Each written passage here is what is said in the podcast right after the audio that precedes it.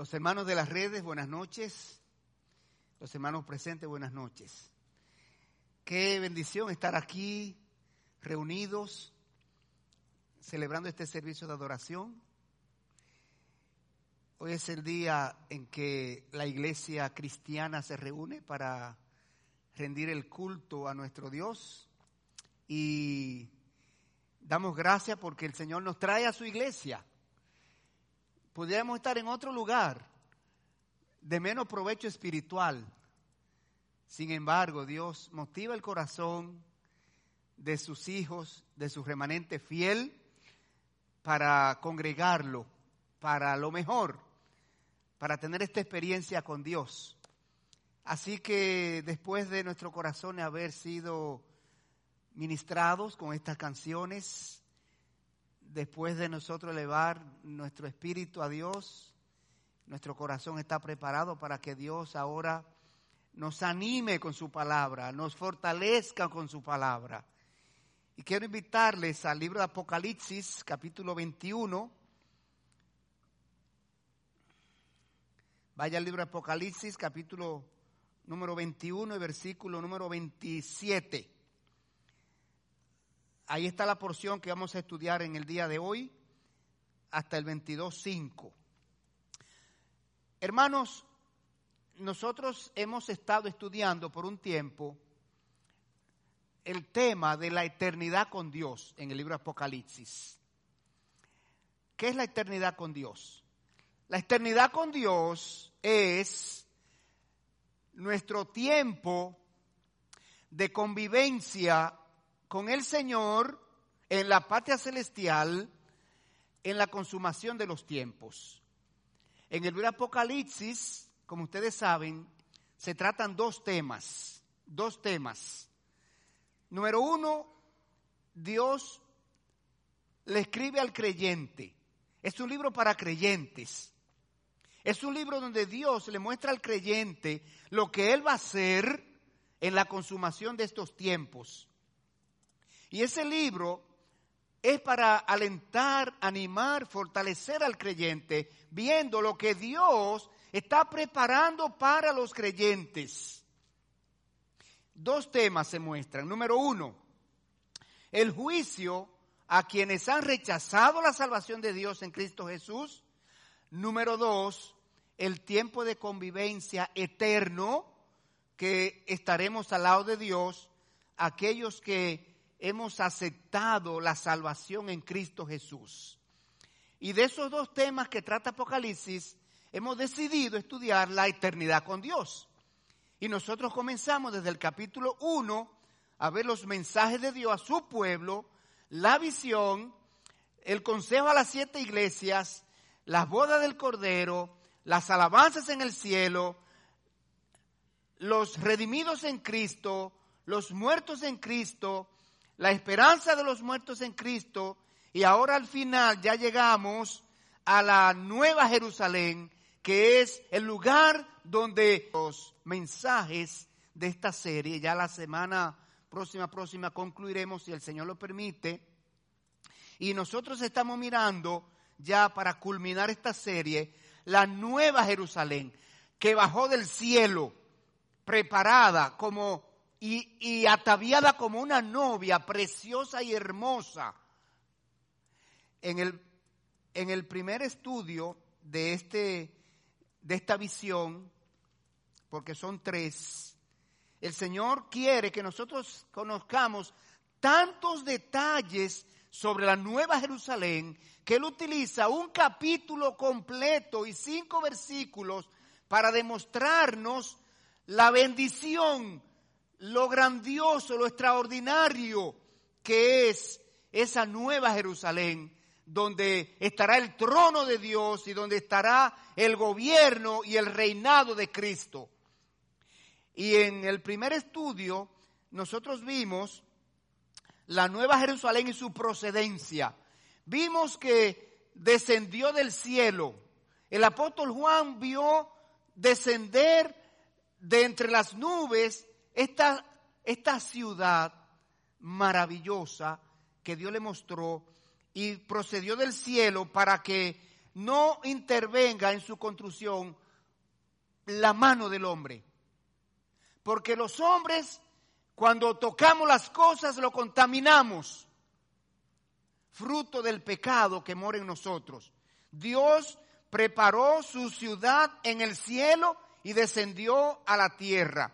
Cuando Dios haga la nueva creación. Segundo, vimos los habitantes, ¿quiénes van a habitar la nueva Jerusalén? Y vimos los excluidos. En el número dos, nosotros vimos entonces asimismo las características de la ciudad, la arquitectura, su diseño, sus muros, sus puertas, sus bases, los nombres de los apóstoles.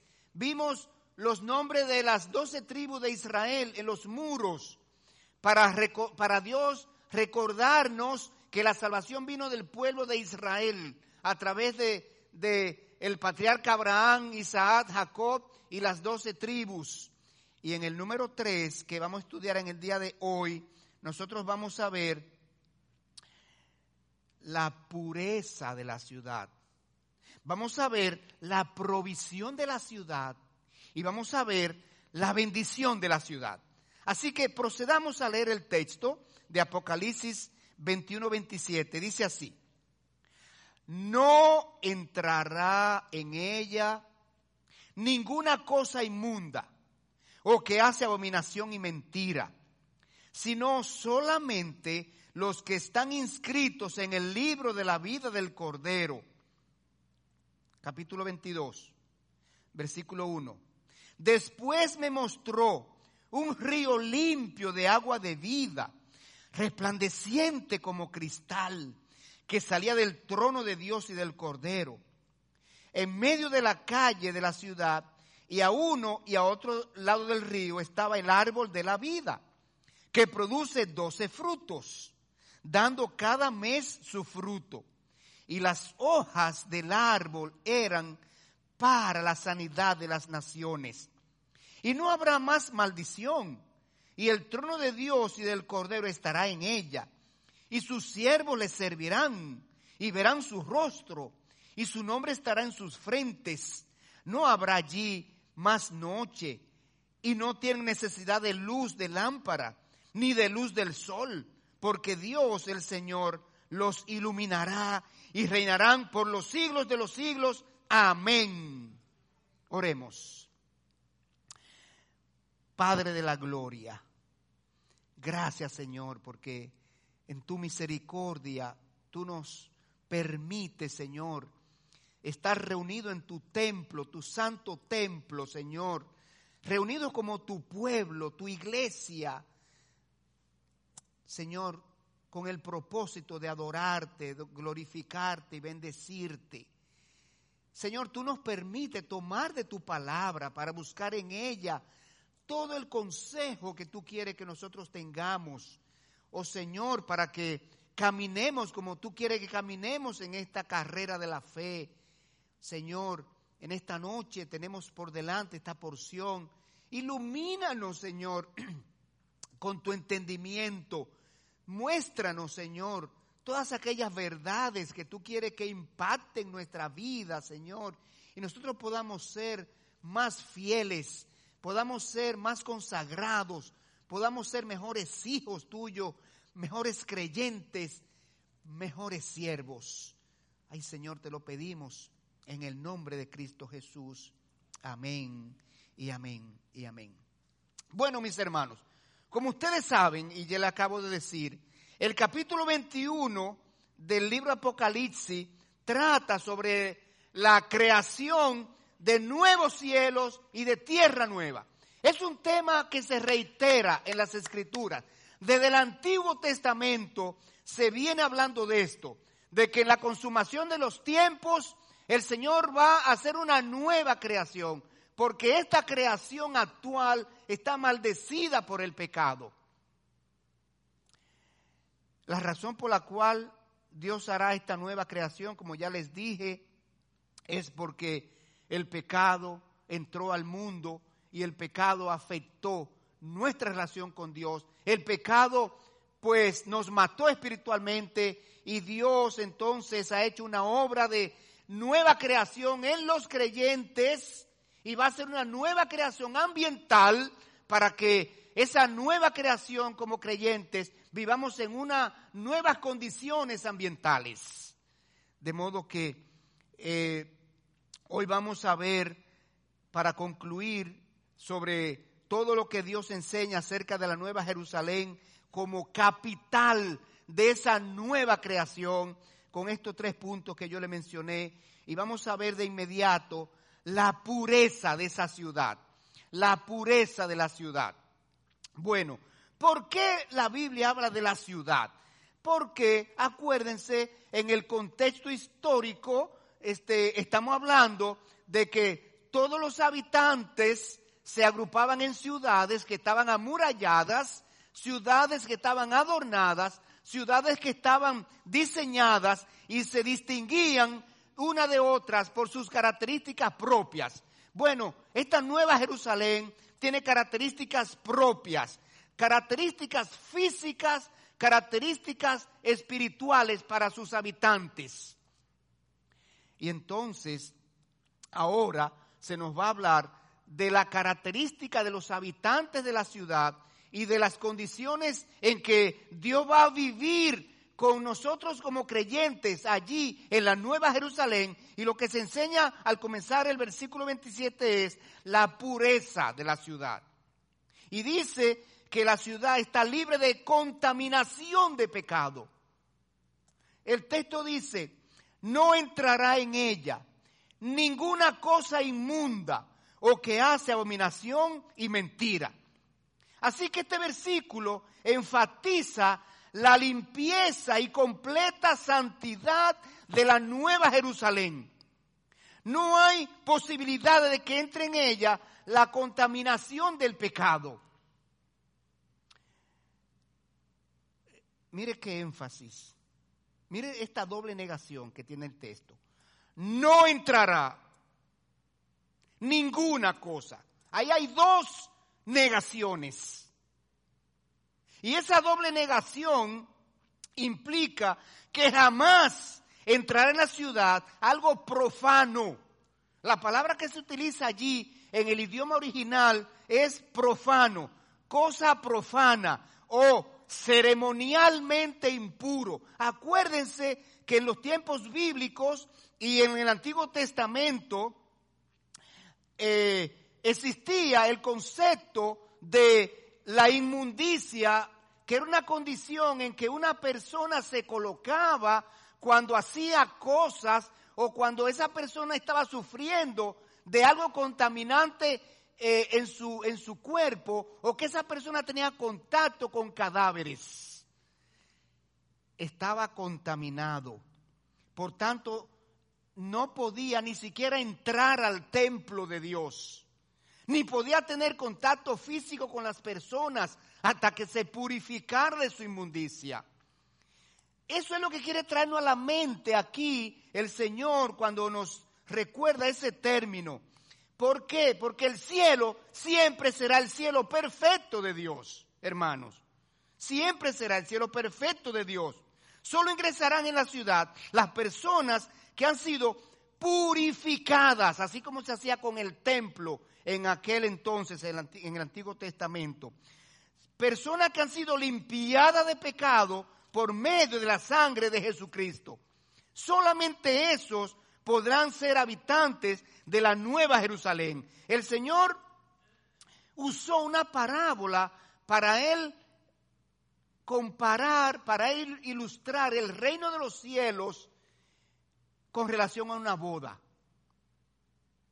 Fíjese que para asistir a una boda, las personas se viste de manera especial, se viste de boda. Por eso en el libro de Mateo capítulo 22 y versículo 11, el Señor hizo esta parábola para ilustrarnos a nosotros eh, el reino de los cielos, lo que es entrar a la nueva Jerusalén con relación a entrar al salón donde se está celebrando una boda. Y él dijo, mire, Mateo 22, 11, y entró el rey para ver a los convidados y vio allí a un hombre que no estaba vestido de boda. Y le dijo, amigo, ¿cómo entraste aquí sin estar vestido de boda? Mas él enmudeció. Entonces el rey dijo a los que servían, atadle de pies y manos y echadle las tinieblas de afuera, allí será el lloro y el crujir de dientes. Pero además, el Señor en la palabra de Dios nos ha dejado abundante material que nos resalta la pureza de la nueva Jerusalén. Y en segunda de Pedro, oiga, el apóstol Pedro, hablándonos sobre este tema de el final de los tiempos y la consumación de los siglos, en segunda de Pedro 3:13 nos dice, pero nosotros esperamos, según sus promesas, cielos nuevos y tierra nueva, en los cuales mora la justicia, en los cuales mora la justicia, por lo cual, oh amados, estando en espera de estas cosas, procurad con diligencia ser hallados por Él sin mancha e irreprensibles en paz. ¿Está usted mirando cuál es el propósito del apóstol Pedro? Dejarnos esa porción allí y recordarnos que si usted es un verdadero creyente, si usted es un genuino creyente que se ha convertido a Jesucristo, si usted realmente rindió su vida al Señor y puso su carga de pecados allí en la cruz para ser limpiado con la sangre de Cristo y usted recibió la adopción de hijo de Dios, usted recibió la herencia celestial, usted recibió la reconciliación con Dios, entonces usted es un salvado y usted está esperando esa promesa, el cumplimiento de esa promesa. Eso es lo que vale la pena. Por eso es que vale la pena estar en el Señor y ser cristiano. Por la esperanza que tenemos, señores. Esa esperanza gloriosa de que después que salgamos de esta vida física, no todo terminó. Si fuera así, si fuera así, que esto es todo lo que tenemos, y cuando nosotros partamos de este mundo, ya se aniquiló tu alma y ya no hay un, una eternidad mucho mejor que esta. Entonces, ¿Cuál es el incentivo de vivir en la fe? ¿Cuál es el incentivo de tú vivir batallando en esta carrera de la fe, en esta lucha con el mundo, en, esta, en este nadar contra la corriente de este mundo, en, este, en esta disposición de tú ser un creyente fiel y consagrado? Pero qué bendición que dice allí la palabra de Dios pero nosotros esperamos, según sus promesas, cielos nuevos y tierras nuevas. Cielos nuevos y tierras nuevas. Esta tierra, este cielo, como ya les dije, esta creación está maldecida por el pecado, por lo cual este planeta produce temperaturas este, extremas por lo cual hay sequía. Ahora mismo hay una sequía en el país que el agua está racionalizada. No sé si a usted le, está llegando agua racionalizada o le está llegando agua continua. ¿Por qué se produce la sequía? Por los fenómenos naturales que han distorsionado el clima mundial del planeta. ¿Por qué? Porque el pecado llevó a Dios a maldecir el planeta. ¿Por qué es tan difícil para el campesino producir los frutos, porque la tierra le produce caldos y espinos y con el sudor de su frente, con dificultad, está él sacando frutos de la tierra, fruto de que la tierra fue maldecida por el pecado. Entonces, nosotros los creyentes, dice el texto, que estamos esperando una nueva creación que no va a tener esa maldición. Además, observe, en los cuales mora la justicia la justicia. Estamos viviendo en una humanidad injusta, donde hay injusticia. Injusticia. Dicen algunos Si usted se roba una gallina, usted paga 15 años de prisión. Usted se roba mil millones y usted pasa un tiempecito allí, si acaso, ¿verdad? La justicia, la batalla contra, contra los enemigos de Dios, la batalla contra el sistema inmoral del mundo, cada día es más dura. El sistema que se opone a Dios cada día más poderoso. Cada día penetra en los estratos más altos de los países. Y ya la intención de detener la inmoralidad ha decaído en los gobiernos, en los, en los funcionarios, en los gobernantes. Ya nosotros estamos mirando cosas que hace 15, 20, 25 años era un escándalo. Pero ya eso es normal. Ahora tenemos una presión de los organismos internacionales para que los países aceptemos las cosas inmorales. Aceptemos la agenda LGTB, que se case del mismo sexo, que la persona se cambie de sexo, que la persona se opere y se haga transexual, que la persona ahora que los niños decidan qué sexo quieren tener desde pequeño. ¿Ustedes se imaginan qué vagabundería es eso? Ahí es que estamos llegando. Y los cristianos estamos muy tranquilos. Ni siquiera oramos para que el Señor tenga misericordia y nosotros no suframos esa, esa barbaridad. Eh, porque es una lástima ver a nuestros nietos, a nuestros bisnietos, en el mundo que les va a tocar vivir, señores. Entonces estamos en un mundo de injusticia, donde se le niega la justicia al que menos posibilidad tiene. Pero dice el texto que en la nueva Jerusalén, dice allí, morará la justicia.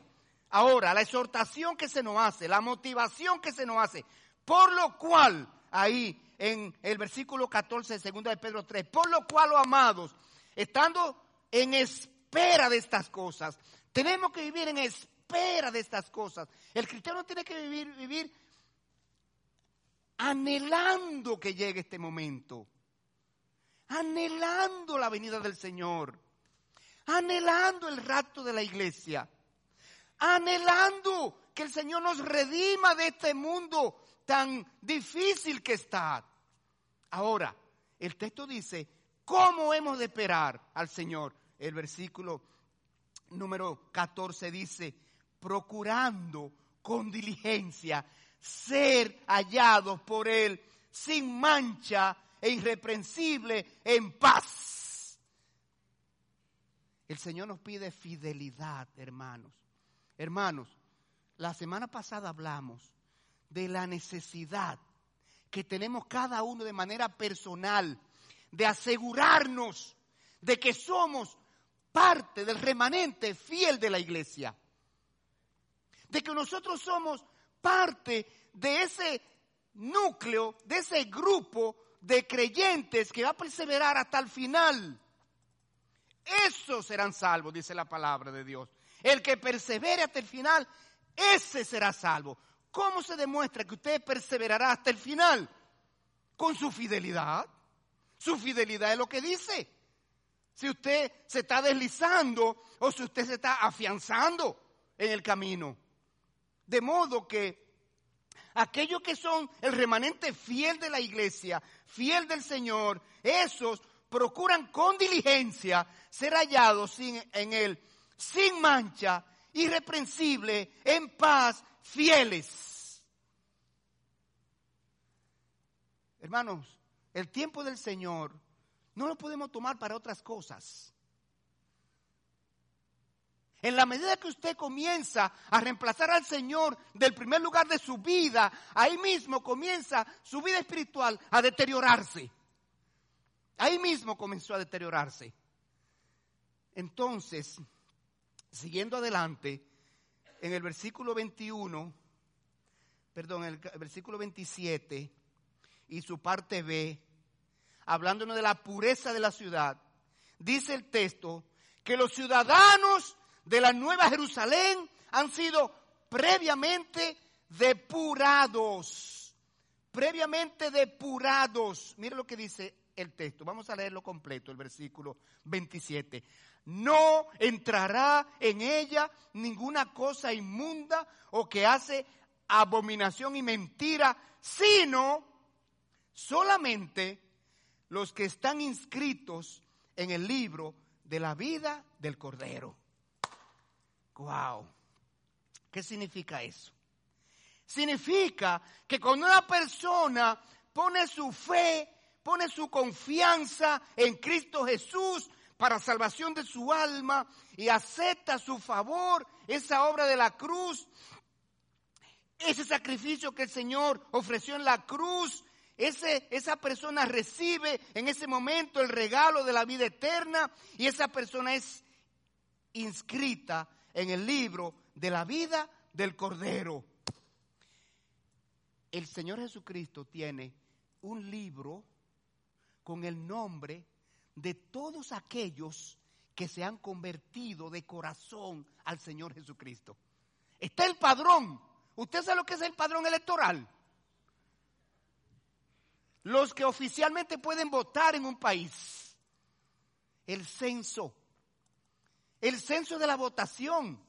Mire, el libro de la vida del Cordero es el padrón o listado exclusivo de las personas que entrarán en la nueva Jerusalén. Oiga, hay muchísimas referencias a los libros celestiales muchísimas, donde se dice que la vida de, una, de toda persona está escrita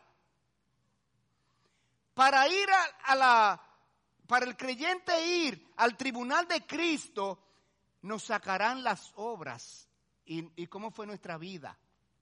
Cuando se haga el gran trono blanco, se sacarán los libros para cada persona que, haya, que va a ser juzgado. Los libros son algo reiterativo en las escrituras. Entonces, esa es la razón por la que el Cordero tiene un libro con la inscripción allí, el nombre de todos aquellos que han puesto su fe y confianza para salvación en Jesucristo. Porque esos son los habitantes de la Nueva Jerusalén. Esos son los llamados ciudadanos del cielo en Filipenses 3, 20 y 21. Vaya ese texto. O léalo aquí en la pantalla. Filipenses 3, 20, 21. Mire esto. Está hablando allí el apóstol Pablo a los filipenses acerca de la ciudadanía romana que ellos tenían, porque Filipo era una, era una ciudad, Filipo era una, una ciudad que se había hecho colonia romana. Colonia romana. Por tanto, los filipenses tenían derecho a la nacionalidad romana como los puertorriqueños tienen nacionalidad de Estados Unidos, porque ellos son una colonia de los Estados Unidos. Y el apóstol Pablo está hablando allí a ellos, está bien que ustedes tienen ese privilegio de la ciudadanía romana. Por eso ustedes siguen y, siguen la cultura romana y ustedes se preocupan por identificarse con las cosas autóctonas de Roma. Pero no olviden, versículo 20, que nuestra ciudadanía está en los cielos. Le está hablando a la iglesia de Filipos, a la iglesia de convertidos a Cristo. Más nuestra ciudadanía está en los cielos, de donde también esperamos al Salvador, al Señor Jesucristo, el cual transformará el cuerpo de la humillación nuestra. Este cuerpo, este cuerpo es humillante, este cuerpo es débil, este cuerpo se corrompe. Nada más que a usted le dé un pie diabético, y ese pie, ¿sabe lo que pasa? Se pudre a sí mismo. Vamos a decirlo con, crudamente. Cuando no hay circulación en una parte del cuerpo, se pudre, se necrosia, no hay circulación. Hay que cortar porque hiede, produce gusanos. Eso es este cuerpo, señores. Por eso dice allí, este cuerpo de la humillación nuestra. Es un cuerpo débil, es un cuerpo temporal, es un cuerpo terrenal, es un cuerpo de carne y hueso, es un cuerpo que viene de la tierra y a la tierra volverá para hacerse polvo, porque del polvo salió. Pero tenemos la esperanza, la promesa de que el Señor Jesucristo en su venida, dice el texto, que transformará ese cuerpo de la humillación nuestra. ¿Cómo lo va a transformar? Dice que lo va a transformar en un cuerpo glorificado. En un cuerpo glorificado. Dice allí, para que sea semejante al cuerpo de la gloria suya de la gloria suya. El Señor nos va a dar su gloria, su gloria. Y el Señor quiere que tengamos una idea de qué, de lo que implica su gloria. En el libro de Mateo, el Señor tomó a tres de sus apóstoles, a Pedro, Juan y Jacobo, y lo llevó a un monte y se transfiguró delante de ellos y le mostró parte de su gloria, parte de su gloria. Y dice que se hizo tan brillante como el sol. Y el apóstol Pedro dijo, Señor, hagamos tres enramadas aquí. No nos vayamos más de este, de este momento, que no pase este momento, Señor. Dice el texto que le aparecieron Moisés y Elías y conversaban con el Señor sobre su partida, sobre la obra de la cruz. Y los apóstoles se quedaron con esa impresión de la gloria del Señor. Y el Señor le dijo, no comenten esto con nadie hasta que el Señor haya resucitado. Pero el Señor nos dio, nos dejó en las escrituras allí un avance de su gloria. Esa gloria va a ser transferida al creyente cuando el Señor venga para transformar este cuerpo de la humillación, del polvo de la tierra, en un cuerpo espiritual, glorificado, santificado. ¿No es glorioso, hermanos? Entonces, dice allí, el cual transformará el cuerpo de la humillación nuestra para que sea semejante al cuerpo de la gloria suya por el poder con el cual puede también sujetar a sí mismo todas las cosas. El Señor puede hacerlo. El Señor tiene poder para hacerlo, poder para transformarnos. El Señor es el creador, el Señor es el sustentador del universo. El Señor tiene control de las moléculas. En el versículo Pasando al capítulo 22 ahora, y versículo 1, se nos enseña la provisión de la ciudad. La provisión de la ciudad. Ahora el apóstol, el apóstol Juan ahora fija su mirada en siete cosas que tiene la ciudad, que son provisiones que están allí disponibles para el creyente. Que son cosas que van a satisfacer las necesidades de los creyentes que son cosas que van a propiciar el bienestar completo y total de los creyentes, del alma de los creyentes. Lo primero que se demuestra allí es que hay un río en la ciudad, un río, un río, sí, un río en la ciudad. El versículo 1 del capítulo 22 dice, después me mostró un río, pero miren la característica de este río, un río limpio, de agua de vida, resplandeciente como cristal. Acuérdense, mis hermanos, mis hermanas, que Dios va a crear de nuevo esta tierra y los cielos del universo. Esto es lo que Dios reiteralmente enseña en Apocalipsis 21.1. se enseña en 2 de Pedro 3.13, se enseña en otros textos. Ya el hecho de la, de la nueva creación es algo que tenemos que tenerlo asimilado, entendido, aceptado, anhelado por todos. Esa nueva creación. Ahora, la nueva creación, la tierra nueva y el cielo nuevo tendrán ciertas características similares con lo que existe ahora. Ciertas características similares en el aspecto físico, espiritual, con una excepción.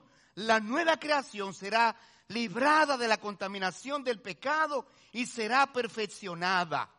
Así que allí se nos ilustra, se nos muestra cómo, cómo Dios va a transmitir, va a mantener la vida en los habitantes. El texto dice que la ciudad celestial tendrá la belleza, el frescor de un río que fluye por, por la calle. Dice la calle. Yo no sé si por qué está este singular de la calle. Usted lo verá más adelante. La calle de la ciudad. No dice una de las calles. Bueno, el Señor sabe.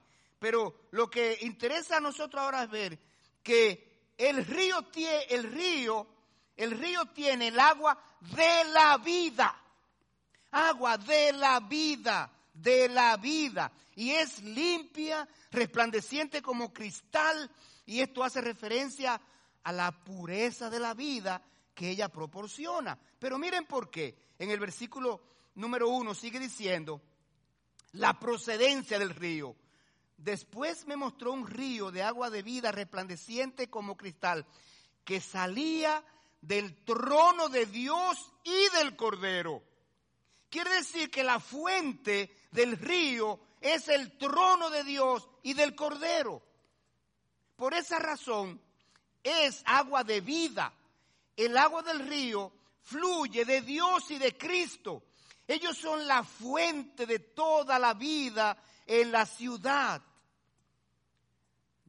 Nos encanta a todos, a mí me fascina ver el, el nacer de un río, la fuente de la roca o de la tierra donde, es, donde emana ese, ese primer chorro de agua que se va constituyendo en un río.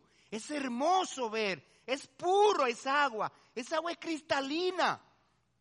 Bueno, la fuente del agua de este río, dice, fluye del trono de Dios y del Cordero. Las almas de las personas que están allí son los que han bebido de la vida que Dios y Cristo dan. Y el apóstol Juan quiere recalcar la pureza del agua de vida que fluyen a través del río y dice que es clara, es limpia, sin contaminación, tan limpia como el cristal. Eso es para que nosotros comparemos los ríos que nosotros vemos, que las ciudades han contaminado y que ya son un peligro y un riesgo hasta bañarse allí. Y eso no es desde ahora, señores, que los hombres hemos contaminado los ríos. Mire, cuando el profeta Eliseo mandó a Naamán a lavarse al río Jordán y zambullirse siete veces para que su lepra desapareciera y él quedara limpio de su lepra, Naamán dijo, ¿por qué en el Jordán, ese rito viejo? No, en mi país nosotros tenemos ríos como, y mencionó dos, Habana y Farfar, gracias mi hermano, qué buena memoria, que son más limpios, son más bellos, son más claros que ese rito Jordán que ustedes tienen. Quiere decir que el concepto de limpieza y pureza de un río ya era un concepto viejo. Entonces, por esa razón se está destacando aquí esas características de este río. Y hay un pasaje en el Antiguo Testamento que menciona el agua como símbolo de bendición de la vida que fluye de la presencia de Dios. Uno de esos textos es Jeremías 17:13. Y hay muchísimos textos, yo solamente tomé uno solo. Oiga lo que dice Jeremías. Oh Jehová, esperanza de Israel, todos los que te dejan serán avergonzados y los que se apartan de mí serán escritos en el polvo, dice Dios, porque dejaron a Jehová manantial de aguas vivas. Entonces, hermanos y hermanas, la presencia del río en la ciudad significa que la plenitud de vida será la experiencia de todos los que habiten en esa nueva Jerusalén. El río simboliza la vida que fluye de Dios y de Cristo y será un recordatorio constante de que Jesucristo es el agua viva que nos da vida, que nos sacia y nos llena y completa nuestra sed de vida. Varias veces el Señor Jesucristo, hablando de sí mismo, se refirió como el agua de vida.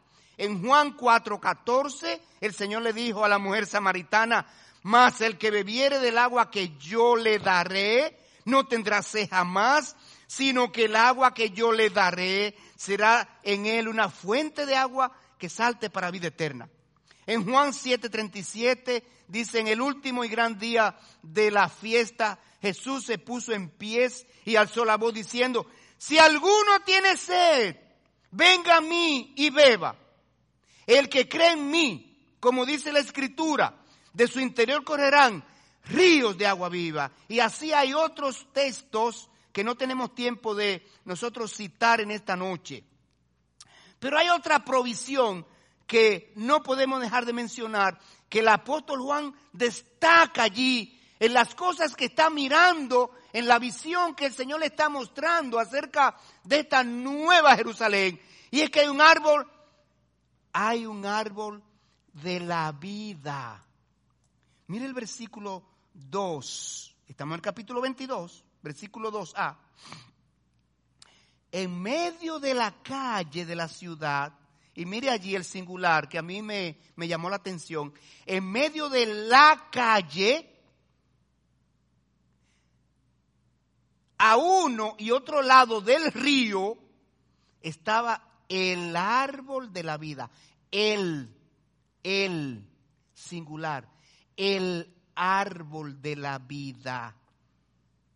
De modo que en la Jerusalén celestial, el árbol de la vida está plantado en medio de la calle de la ciudad, a ambos lados del río. Y en principio, ustedes tienen que acordarse, en principio, el árbol de la vida, ¿dónde estaba plantado? En medio del huerto del Edén allí estaba plantado el árbol de la vida. Y Adán y Eva tenían acceso a sus frutos. Ellos estaban allí, lo veían. No se sabe si ellos llegaron a comer del fruto, se, cree que no, pero ellos lo veían, estaba allí disponible. Estaba ahí, el árbol de la vida. Cuando ellos estaban libres de pecado, antes de cometer el pecado, ellos estaban, ellos estaban así eh, en los alrededores del árbol. Pero cuando ellos pecaron, dice el Génesis, en el capítulo 3 y versículo 24, que Dios puso querubines para cuidar el árbol de la vida para que Adán y Eva no tomaran del fruto y vivieran para siempre en su pecado. Era otra la vía que Dios iba a encontrar para limpiarle el pecado y proporcionarle vida eterna. Era la obra de la cruz. No era el acceso al árbol de la vida y comer y vivir para siempre porque estaban en pecado. Dios tenía que trabajar con el pecado. Hermano, hermana, Dios tiene que trabajar con nuestro pecado. No podemos nosotros pretender estar en la presencia de Dios con pecado en nuestra vida, pendiente de perdonar, pendiente de traer a Cristo, pendiente de, pendiente de confesar, pendiente de experimentar un arrepentimiento por el pecado, pendiente de tomar la decisión de alejarnos del pecado, de huir del pecado. Dios primero trabaja con el pecado y luego entonces nos conduce a la vida eterna. ¿Por qué? Porque no se puede recibir la vida eterna con pecado presente. Lo primero que Dios hace es nos limpia para que haya comunión, para que haya relación, para que haya armonía, para que haya paz, para que haya reconciliación. Eso tuvo que hacer Dios con Adán y Eva. Pero mire qué cosa más interesante. Dice ahora que el árbol de la vida aparece en la nueva Jerusalén. Tiene una nueva ubicación. En todo, mire, el libro, el árbol de la vida solo se menciona en Génesis. En el capítulo número 2, cuando Dios crea el, el, huerto y pone allí a Adán y a Eva. Y cuando Dios los, lo protege con los querubines. Y luego, a lo largo de todo el Antiguo Testamento, no se menciona el libro del árbol de la vida. No se habla más. Y en el Nuevo Testamento aparece en Apocalipsis dos veces. Aparece. En Apocalipsis 2.7 dice, el que tiene oído, oiga lo que el Espíritu dice a las iglesias. Al que venciere, le daré a comer del árbol de la vida, el cual está en medio del paraíso de Dios. Antes estaba en medio del huerto del Edén. Dios lo trasladó al paraíso de Dios, a la nueva Jerusalén. Aquí es que aparece el árbol de la vida. Pero hay una cosa muy interesante allí, que no podemos dejar de mencionar, porque el apóstol Juan lo destaca y dice que el árbol de la vida produce frutos todo el año. Mire lo que dice el versículo. En medio de la calle de la ciudad y a uno y a otro lado del río estaba el árbol de la vida que produce doce frutos, dando cada mes su fruto. Y mirando esta porción para interpretarla, hermanos, se puede entender dos cosas. Primero, el texto indica que el árbol de la vida produce doce frutos y podría ser una clase de fruto diferente cada mes o podría ser que produce doce cosechas. Porque dice, dando cada mes su fruto. Ve, y dice que produce doce frutos. Entonces, hay dos posibilidades. O son doce frutos, doce manzanas de diferentes clases. Bueno, por decir uno. o naranja, si usted quiere. O puede ser que produce 12 cosechas al año, una cada mes, que comience al comenzar el mes por floración, maduración eh, y fruto maduro. O puede ser que el año entero produce frutos. El asunto es, hermanos, que es una clase de árbol que no existe en la tierra. Hay árbol así en la tierra. No hay árbol así en la tierra. Que tenga fruto los 12 meses del año. Los frutos son temporales. Son de temporadas. En enero se producen una clase de frutos, así sucesivamente, según la estación del año. Así fue que Dios concibió la cadena alimenticia para la humanidad. Ciertamente para que nunca nos falte fruto, pero varían. Los aguacates producen en una época del año, las naranjas en otra época del año, este, eh, eh, el maíz, este, las guayabas, y cada tiene su ciclo. Pero este árbol dice que produce constantemente. Y eso significa algo. El hecho de que el árbol de la vida produce frutos todo el año simboliza la continuidad de la vida que proporciona. Es una variedad de árbol que no existe en la tierra, como ya dije. Y el texto contiene el énfasis de la abundancia y la variedad de la provisión divina disponible de manera permanente para los redimidos. Porque mire el versículo número 22 como termina señalando la utilidad del árbol de la vida. Y el apóstol Juan destaca y dice, y las hojas del árbol eran para la sanidad de las naciones. Entonces, para no malinterpretar aquí, para interpretar incorrectamente el texto, necesitamos aclarar que las hojas del árbol de, la vida no son para sanar a los habitantes de la ciudad, ya que en la Nueva Jerusalén no habrá enfermedades. Lo, lo dijo el texto anterior. No es para sanar enfermedades. El doctor Carballosa aquí en su comentario a este versículo indica que el vocablo sanidad que se utiliza aquí en el texto es terapeuán, que no implica sanación o sanador, sino proveedor de salud. Proveedor de salud, que es diferente, ya que el vocablo en su etimología proporciona la idea de servir o ministrar, es decir, que las hojas del árbol promoverán el bienestar o disfrute de la vida en la nueva ciudad.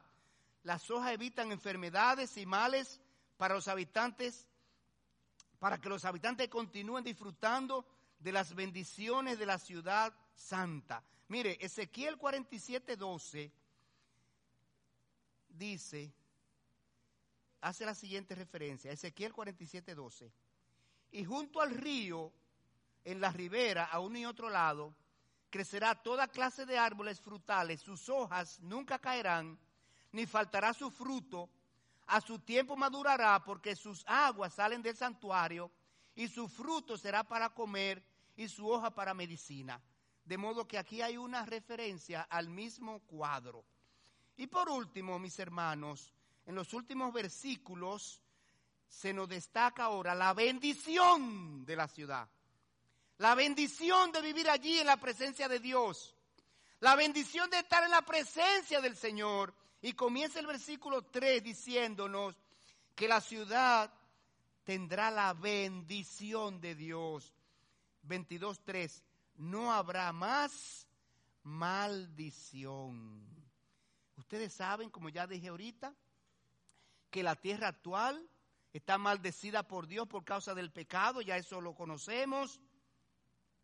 Por esa razón es que este planeta sufre todo tipo de desastres naturales, terremotos, erupciones volcánicas, tsunamis, tormentas, vaguadas, sequías, inundaciones, temperaturas extremas, devastaciones, contaminación, envejecimiento, corrupción, deterioro. La población sufre enfermedades, maldad, disturbios, divisiones, envejecimiento, sufrimiento y muerte. La tierra está maldita porque el hombre ha elegido desechar los mandatos de Dios. El hombre eligió vivir su propia vida, rechazando la vida eterna de Dios. Y entonces, por lo tanto, cuando el hombre eligió hacer su propia vida, eligió morir. Fue el hombre que eligió morir. Fue el hombre que murió, que eligió enfermarse. En consecuencia, el hombre trajo la muerte a toda la humanidad. Y toda su maldad la trajo a este mundo. Pero Dios dice que hará una nueva tierra, la cual no estará maldecida por causa del pecado, y no producirá abrojos, ni caldos, ni espinas, ni tifones, ni sequías, ni todas las cosas naturales, tormentas naturales que conocemos. Romanos 8:21 nos habla de esto. Romanos 8:21 dice, porque también la creación misma será libertada de la esclavitud de corrupción a la libertad gloriosa de los hijos de Dios. Esta tierra, esta creación, está sujeta a la esclavitud de corrupción, fruto del pecado, de la ambición. Nosotros estamos destruyendo el planeta. Si usted entra al internet y usted escribe devastaciones de árboles, le salen allí las planicies de bosques que los hombres hemos cortado, que le hemos quitado a la tierra la piel. Usted sabe que los árboles son como la piel de una persona. Cuando a usted le quitan la piel, que usted se quema y le quitan la piel muerta, se queda en carne viva. El bosque es la vida de la tierra. Esos árboles son los que protegen a la tierra del efecto de los rayos láser y, y ultravioleta del sol que penetran a la tierra y secan el agua. Por eso el agua va a ser la próxima escasez de crisis mundial, porque se está consumiendo el agua dulce. Y los fenómenos naturales están haciendo irregular las lluvias. Por tanto, va a haber zonas del mundo donde se van a pasar meses y meses sin llover. Entonces, esta nueva creación, dice el texto, no habrá más maldición, más maldición. Eh, la nueva Jerusalén está libre de maldad y muerte, es perfecta y perdurará, perdurará eternamente. Los ciudadanos son libres de maldición, son perfeccionados por Dios. Zacarías 14:11 hizo una referencia a eso. Y oiga lo que dijo Zacarías desde el Antiguo Testamento, hablando de la eternidad con Dios, dijo, y morarán en ella, y no habrá nunca más maldición, sino que Jerusalén será habitada confiadamente. En el versículo 3 al final se nos, se nos muestra ahora que los habitantes cuentan con la presencia de Dios. ¿Dónde están? ¿Dónde están los palacios presidenciales de los países? En la capital del país. La Nueva Jerusalén va a ser la capital de la nueva creación. Por esa razón, dice este versículo número 3, y el trono de Dios y del Cordero estará en ella y serán sus siervos. Los habitantes de la ciudad serán sus siervos y, vivir, y verán su rostro. Quiere decir, hermanos, que la Jerusalén celestial, como ciudad de la nueva creación, tendrá una casa de gobierno con un trono que es compartido por Dios Padre y por Dios Hijo. Mire, y el trono de Dios y del Cordero. Esto indica la unidad perfecta, eterna y santa de la deidad. Sabemos que hay un solo Dios y un único Dios, vivo y verdadero, pero que existe y existirá por toda la eternidad en tres personas, Padre, Hijo y Espíritu Santo. Es una enseñanza que se encuentra en la Biblia muy claramente. Entonces, hermanos, los redimidos, desarrollaremos una, un gran ministerio de servicio al Señor. Dice, y los habitantes verán su rostro y habrá un trono y serán sus siervos. Nosotros seremos los sacerdotes, lo que reinaremos, lo que gobernaremos con el Señor Jesucristo en la nueva creación. ¿No es maravilloso, hermanos? Esperar eso con ansia. De modo que allí estaremos en continua adoración, en continua alabanza. Esos momentitos de alabanza que nosotros recibimos van a ser continuos en el cielo, en continua adoración, en continuo sacerdocio, en continuo servicio, que es nuestro mayor gozo. De modo que tenemos que observar algo maravilloso allí. Veremos el rostro del Señor. La entrada del pecado al mundo rompió la comunión con Dios, como usted sabe. En el libro de Génesis capítulo 3, cuando Adán y Eva pecaron, ¿qué fue lo que hicieron? Se escondieron de Dios. Rompieron la comunión con Dios. Se avergonzaron. Ellos se ocultaron detrás de los árboles. Esta comunión que había con Dios, que Dios se paseaba al aire libre entre los árboles y tenía comunión con ellos, se interrumpió y Dios tuvo que llamarlo. ¿Dónde estás tú? Ay, oí tu voz que se paseaba y tuve miedo y me escondí. ¿Por qué te escondiste? ¿Comiste del árbol? El pecado rompió esta, esa comunión con Dios. Pero la muerte de Cristo y su gloriosa resurrección han hecho posible la restauración de la comunión con Dios, hermano. Eso es una bendición muy grande. La reconciliación del hombre justificado con Dios. Romanos 5, 1 dice, justificados pues por la fe, tenemos paz para con Dios por medio de nuestro Señor Jesucristo, por quien también tenemos entrada por la fe a esta gracia en la cual estamos firmes y nos gloriamos en la esperanza de la gloria de Dios. Pero mire, para concluir aquí, qué cosa más interesante, en el capítulo 22 y versículo 4, los creyentes tendrán la marca de propiedad de Dios. Wow. Vamos a leer ese versículo 4 otra vez. Vamos a cogerlo completo. Y el trono de Dios y del Cordero estará en ella, y serán sus siervos, y verán su rostro, y su nombre estará en sus frentes. El nombre de Dios escrito en la frente de los redimidos significa que somos posesión suya. Seremos sus siervos, sus servidores con fidelidad.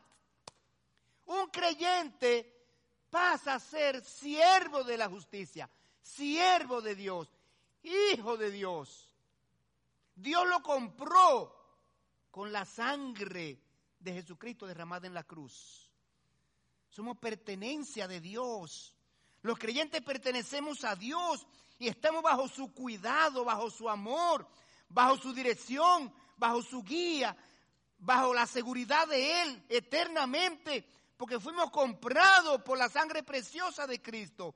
Por eso es que dice Romanos capítulo 8, que nada nos podrá separar del amor de Dios que es Cristo Jesús. Ni lo alto, ni lo bajo, ni lo profundo, ni lo porvenir, ni lo pasado, ni, ni, ni nada que existe en ningún plano celestial o terrenal podrá separarnos del amor de Dios que es en Cristo Jesús, porque Dios nos tiene guardados en Cristo Jesús. El versículo 5 termina diciendo, hay luz eterna en la ciudad. No habrá allí más noche y no tiene necesidad de luz de lámpara ni de luz de sol, porque Dios el Señor los iluminará y reinarán por los siglos de los siglos. En el texto aquí, Juan reitera la diferencia entre la creación actual, cielo y, cielo y tierra actual, y cielo y tierra nueva. Hay una diferencia muy significativa. En la nueva creación no existirá noche, no habrá momento de oscuridad ni de tinieblas. Y la razón es porque la gloria de Dios brillará continuamente sobre toda la ciudad. Dice que la ciudad es de oro puro, limpio, como cristal. Si usted enciende una luz detrás de un cristal, usted puede ver cómo ese cristal le aumenta esa iluminación. La gloria de Dios estará sobre la ciudad.